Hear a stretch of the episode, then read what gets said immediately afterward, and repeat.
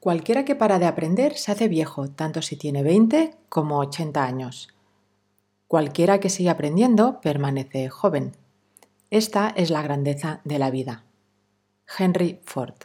¿Cuántas cosas crees que aprendes cada día? ¿Eres consciente de al menos una de ellas? Bueno, imagino que sí, pero hoy quiero proponerte una herramienta para asegurar que realmente aprendes algo nuevo cada día.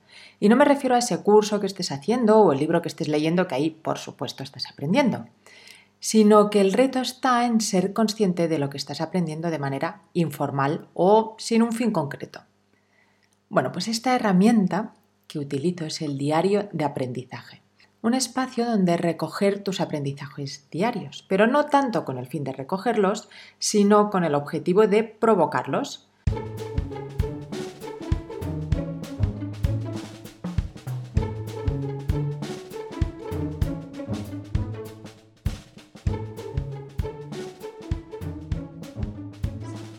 Hola, soy Neus Portas y este es el podcast de Learnability Hub, El futuro es de los aprendedores. Desde aquí quiero compartir contigo metodologías, reflexiones, curiosidades y entrevistas inspiradoras para ayudarte a activar tu talento desarrollando todo tu potencial de aprendizaje. ¿Vamos?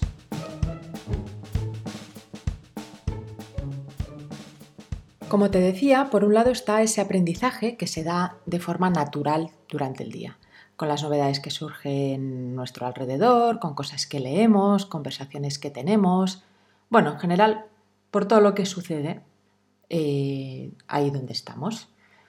Porque casi sin provocarlo suceden muchas cosas de las que podríamos aprender. Lo que pasa es que no lo percibimos porque vamos en piloto automático.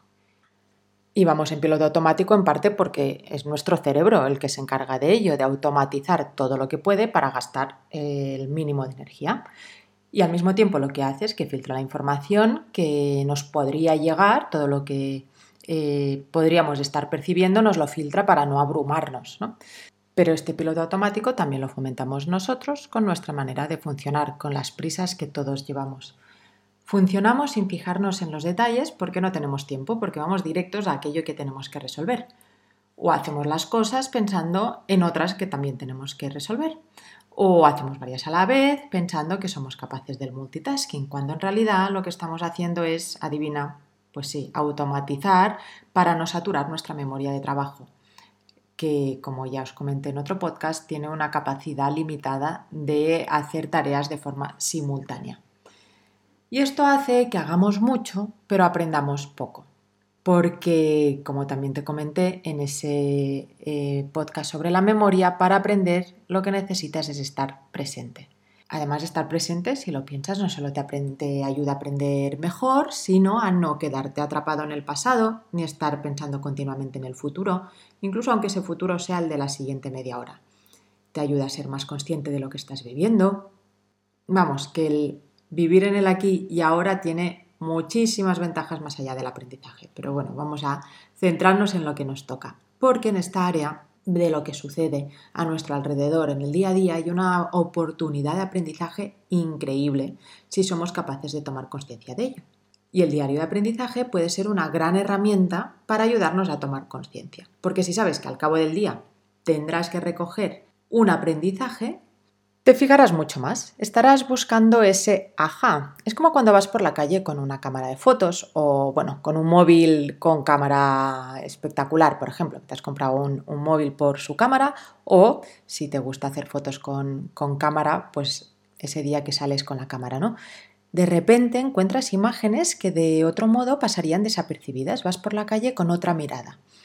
Pues, eh, pues el diario de aprendizaje provoca un poco esto también, porque al principio estarás muy pendiente de todo lo que sucede a ver si eso es un aprendizaje o no.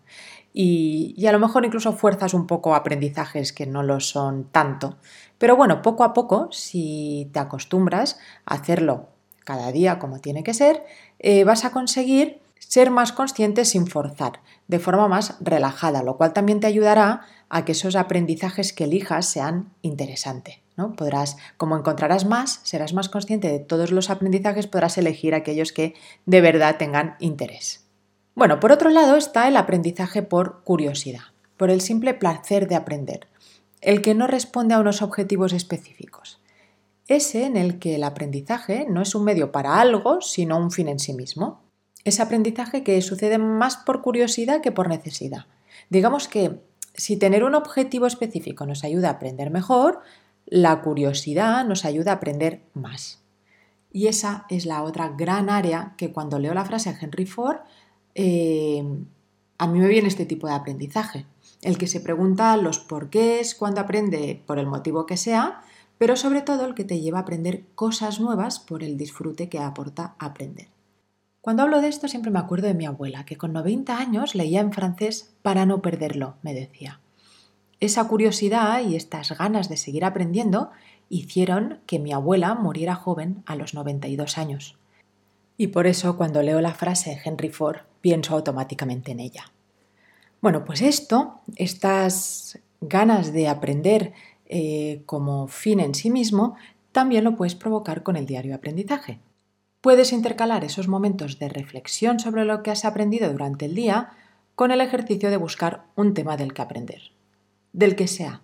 Eh, un por qué, un para qué, busca una charla TED, un vídeo curioso, un artículo en una revista que no suelas leer, algo diferente, algo que podemos decir que de entrada puedes pensar que no te va a servir para nada, en el sentido que no tiene nada que ver con lo que haces normalmente. Y digo de entrada porque ya sabes que al final todos los aprendizajes de un modo u otro se vinculan. Pero bueno, como criterio para elegir de qué tipo de aprendizajes estamos hablando, me refiero a estos, a esos que puedes estar eh, o puedes sentir de entrada que no sirve para nada, eh, para ningún objetivo concreto de tu día a día, por así decirlo, de eso en lo que andas normalmente.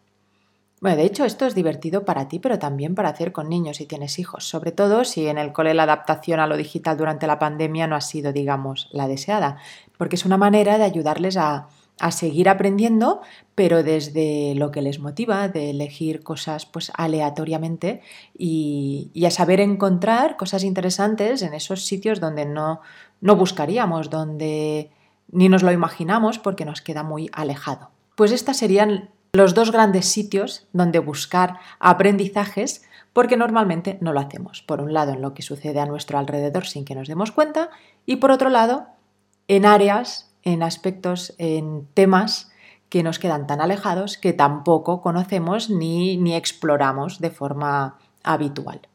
Y aunque cuando hablamos de diario nos viene a la cabeza una libreta, y confieso que a mí es el formato que más me gusta y que más me ayuda a ordenar ideas, en realidad, el diario de aprendizaje puede tener cualquier forma. Puede ser un vídeo, un audio, eh, fotos, un esquema, un dibujo con la técnica del visual thinking, lo que mejor te sirva, lo que mejor se te dé.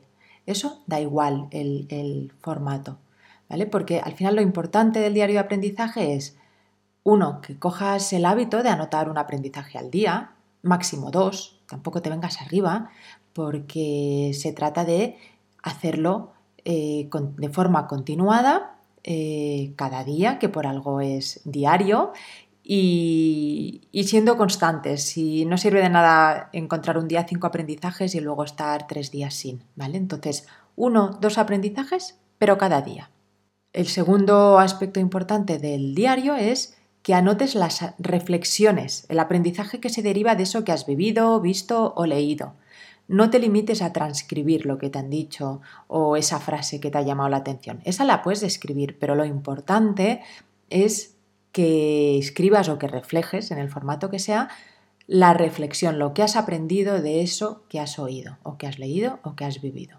Y tercero, como te decía, pues es muy importante que, que te sea fácil, que el formato no te frene, porque lo importante es el contenido. Bueno, en realidad ni siquiera eso, porque el contenido aquí es un medio para un fin mucho más grande que es el de aprender.